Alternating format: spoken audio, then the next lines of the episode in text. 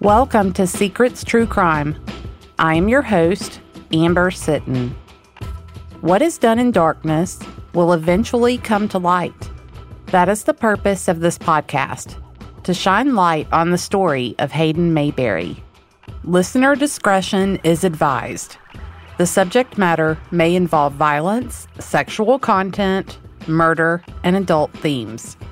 It is not suitable for younger listeners. You know I try to keep it to a minimum, but there will still be a few instances of foul language in this episode. This is the fourth bonus episode about the disappearance and death of Hayden Mayberry, and these episodes are designed to be listened to in order.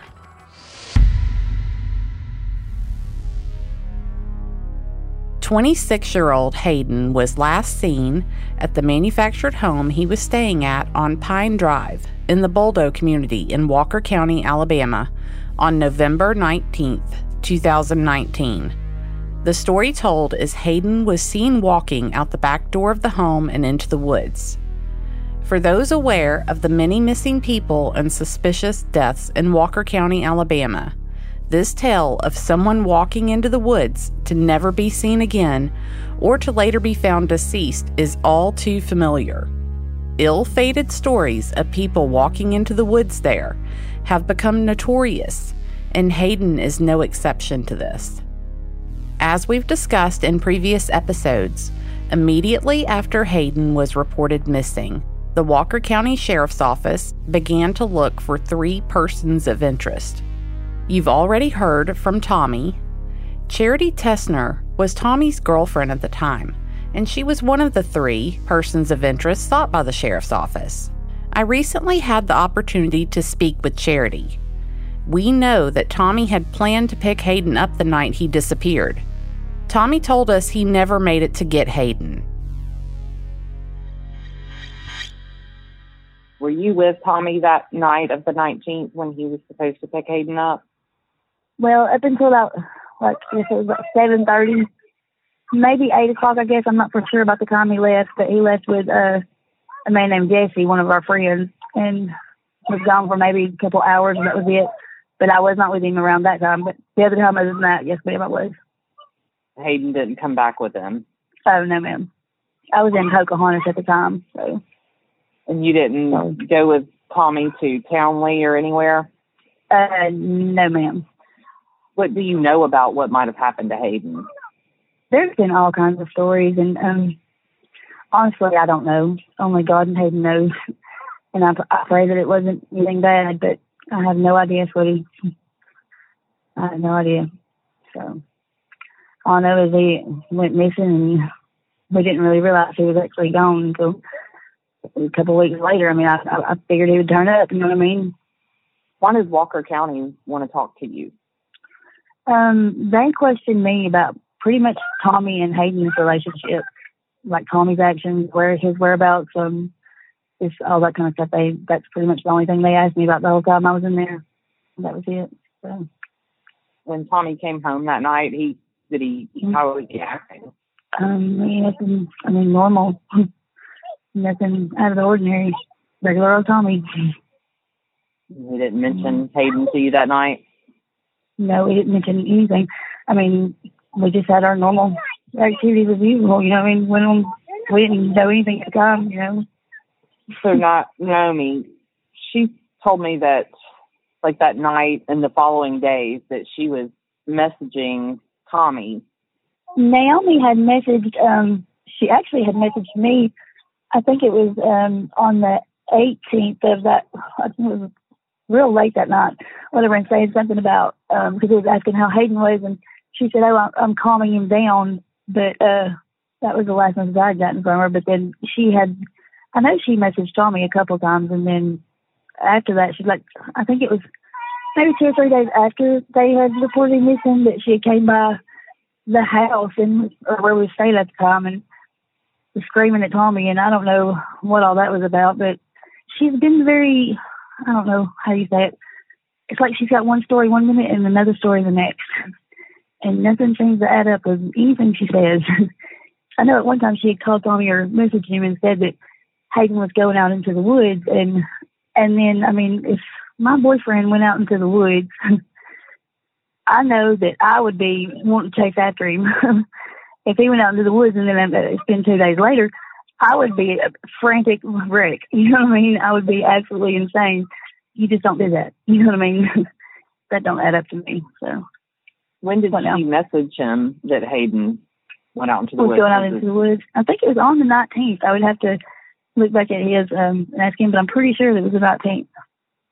Apparently, there was a painter sent a picture to her or something, is what she said, that he was in the woods. I don't know why she was even saying he was in the woods to begin with, but that's what I was told. So.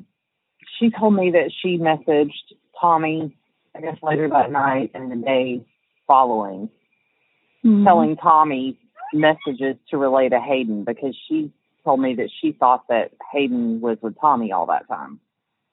I think she might have asked one time, is Hayden with you, or where's Hayden at? I mean, I could be wrong, but I don't recall her actually sending a message to Hayden. I don't recall her doing that, actually, but I could be wrong. But I'm pretty sure I don't remember that at all. Not actually sending messages to Hayden through Tommy, no. You were there when she showed up at Tommy's house confronting him? Yes, I was. She pretty much got out of the vehicle, started beating on the door and saying, Tommy, I know Hayden's in there, or something like that. And then he went outside and he said, I don't know where Hayden is. I don't know what's going on. And I don't know. That was pretty much it. And then she got back in her vehicle and left. They didn't almost come to blows. It didn't almost get violent. I actually didn't see what was going on. You know, I was here because I was like behind the door. I don't think it would have gotten violent. I mean, but you never know. She might have tried to hit him, but he didn't tell me if she did. But there, I mean, is there anything that you've heard? I've heard all kinds of stuff, but I don't really know that any. I mean, I think it's everybody talking crap, and I mean, I don't think anybody's talking. I don't think it's helpful to this situation at all when it comes to all the bullcrap. I don't really know what it is. I mean, I don't know. I just feel like Naomi's story's crazy. I feel like you should definitely talk to her or someone that she knows or someone that she trusts, because I feel like she should know more. You know what I mean? But that's just my opinion. I can't really say, but I don't know. So when you messaged Naomi on the 18th to ask how Hayden was doing, what prompted you to ask how he was doing? I'm going to be honest. I almost didn't bother asking that question because I thought I knew the answer. I fully expected Charity to tell me that she was checking on Hayden because he was upset because Jensen wouldn't let him see their son. I want you to hear Charity's answer, and then I'll share some more. He had sent me a message saying something about how he was going to turn himself into, I think it was Cordova Jail or something like that, because he was going to get his shit together.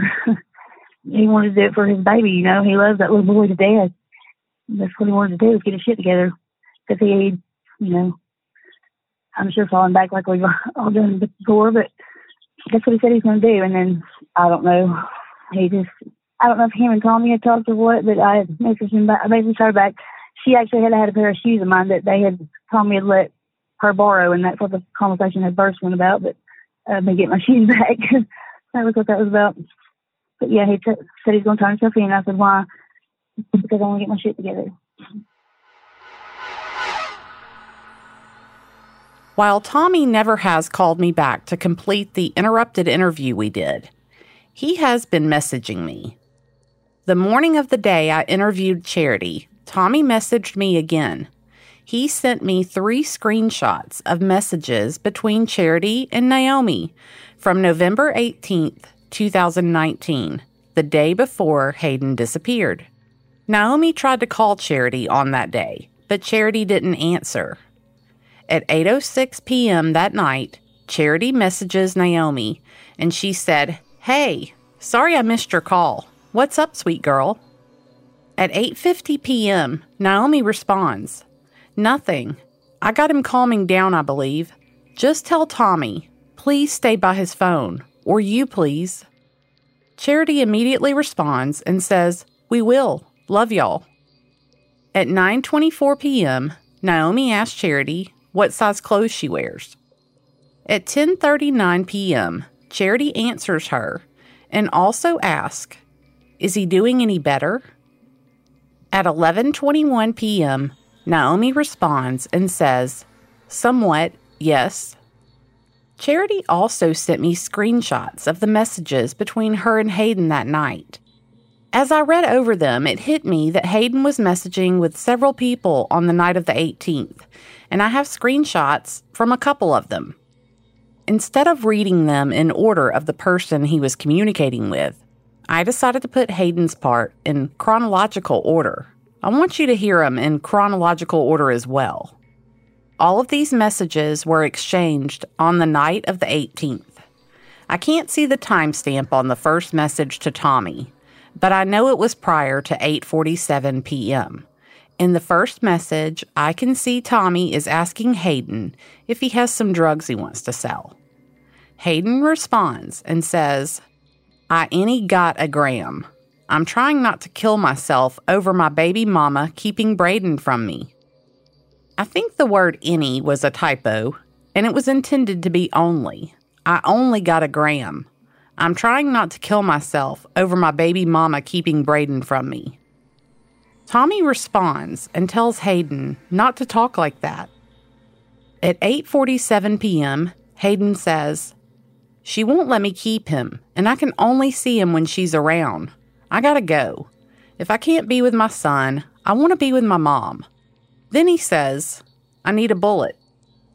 At 10:41 p.m., Hayden messages Charity and says, "Jensen's gonna think about letting me keep him tomorrow, 'cause the day after that, I'm going to Cordova Jail." Charity responds and asks, "Why are you going to Cordova Jail?" Hayden tells her, "'Cause I'm about to straighten my shit up completely." Candy Ward, Naomi's friend at the time Hayden went missing, told us that just before Hayden disappeared, he told Naomi that he wanted to go back to Jensen and raise his son in a two-parent home. While this is my opinion, and I recognize that, when I look at this information and the timing of these various messages, what I see is a man who was at first devastated over not getting to see his son, but who quickly began to plan changes in his life so that he would be allowed back into Brayden's life again. Tommy told us that in one of the voice texts he received from Hayden on the day he went missing, Hayden told him that something was about to go down. Tommy says Hayden never explained what he meant by that. At 5:59 p.m. that same day, Hayden sends Tommy another message that says, "I need to get out of here, Tommy." There is one other thing that I think is important about these new screenshots that were shared with me. Tommy pointed out to me that Naomi told him she was not with Hayden the night before he disappeared. And he's exactly right. Naomi told me that Hayden spent the night with Jensen the night before he disappeared. Jensen has told me that he was not with her on November 18th, and the newly provided screenshots of messages with Naomi on that night reveal the truth. Naomi was the one who was with Hayden on November 18th. So why lie about it? While nothing I'm saying is intended to say that Naomi did something to Hayden, what I am comfortable saying is that Naomi has told so many different versions of stories about the days surrounding Hayden's disappearance that it sure creates a lot of smoke around her. While I have spoken to Naomi and have exchanged a few messages with her, she wouldn't ever consent and follow through with a recorded interview for the podcast. That doesn't mean I can't share some of her own version of events that she told me combined with the stories that she shared online. Here's what we know. Naomi told me that she broke up with Hayden later on the day that he disappeared because she didn't want to be the reason he couldn't see his son. Her friend Candy indicates that instead, Hayden broke up with Naomi because he wanted to go back to Jensen and raise his son in a two-parent home. Naomi gave a long version of events for her whereabouts on the night of the 19th. She told me she went to the nearby town of Brookside. She said she was seen on surveillance cameras at McDonald's and that she went back to the home on Pine Drive, where she and Hayden were living with a group of other people, to pick up J.W. Stone and Zach Jarvis. J.W. and Zach were both living with Rosa, too, and that would mean that, at least according to Naomi, J.W. Stone and Zach Jarvis were both at home when Hayden walked out that back door. She drove those two to work, but she quickly got called back to pick Zach up because he got fired from his job that night.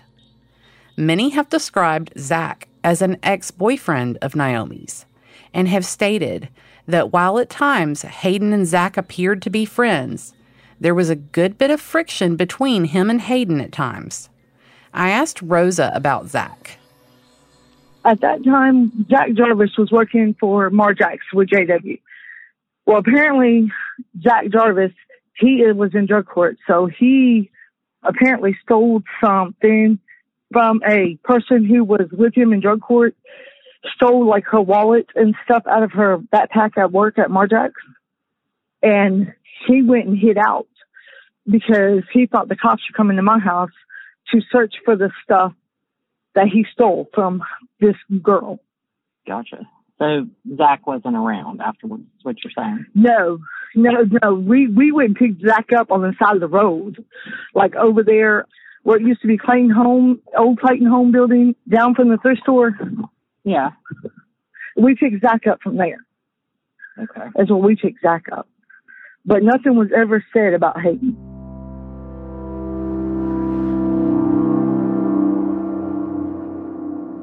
Zach was arrested on the Friday following Hayden's disappearance, and he's been in the Walker County Jail ever since.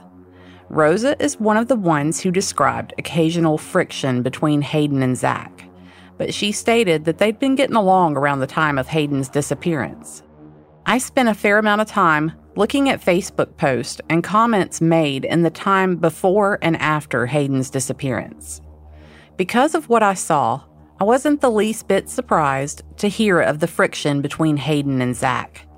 Zach made a lot of posts on Facebook in which he tagged Naomi. The day before Hayden went missing, he posted one and tagged Naomi that read, "When you've been good to someone and they shit on you, just relax and watch how they regret it later." Naomi hearted that post. On October 24th, he tagged Naomi in a post that said, "Just keeping it real, I love you." He also posted links to songs that would definitely be considered romantic, and he tagged Naomi in those too. One was "Making My Way to You" by Cole Swindell. Naomi also made a lot of Facebook posts. Her posts were interesting, to say the least. On the day Hayden disappeared, she posted, "IDK, I'd wife me."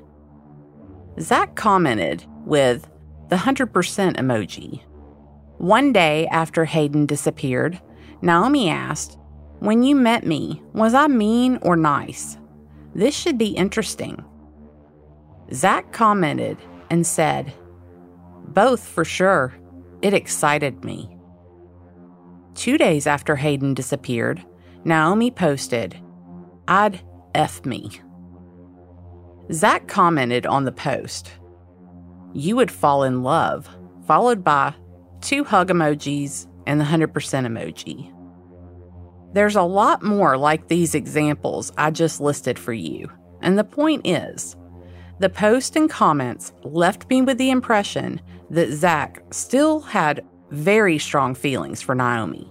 I also want to note that both Naomi and Hayden posted on the day Hayden disappeared. They tagged each other and commented on each other's post. The comments and posts were loving and joking. Nothing in these posts gave the impression of anything wrong between the two of them, or even that they decided to break up. According to the timelines we've been given, Hayden disappeared on the 19th. Zach was hiding from the police by the morning of the 20th and had been arrested by the 22nd. Jensen received phone calls from Tommy and then Naomi on the 24th to tell her that Hayden was missing. Jensen made a missing persons report on Monday, the 25th. Up until Jensen went to file that missing persons report, Everything seemed to be fine and normal based on Naomi's Facebook post. But on the 25th, she suddenly started posting about Hayden missing. The first post she made that day said, "I can only get on here when I have Wi-Fi. If anyone needs me, text or call. Hayden Mayberry, I won't stop looking until you're home. I love you." The next post on the same day included 26 photos of Hayden. It read, "I filed the missing person report, Hayden. Please come home. Please. We need you and all miss you and love you." Jensen commented on that post. She said, "When did you do it? Last I heard, they are looking for you to question you because I filed the report. I'm not trying to be a bitch, but he's been gone for almost a week and nobody done anything until I found out." Naomi commented back and said, "Just now, they just left and said nothing about you. I'm not either, and please don't start being whatever. There is one goal in the end, and it's to find him." Ironically, on that very same day, a man that we will refer to as Stephen for right now, posted a photo of him and Naomi together. He also posted the following with the photo. "Hope you went home satisfied with a smile on your face. Much love." By November 30th, Naomi had traveled to Mobile, Alabama with that same man. Naomi told me that the Walker County Sheriff's Office impounded her vehicle just before Christmas 2019. It's almost 8 months later, and they still have her vehicle. Results from forensic testing can take a long time in normal times. With COVID-19, I would guess those results could take even longer now. Join us next time for the final regular episode on the mysterious disappearance and death of Hayden Mayberry.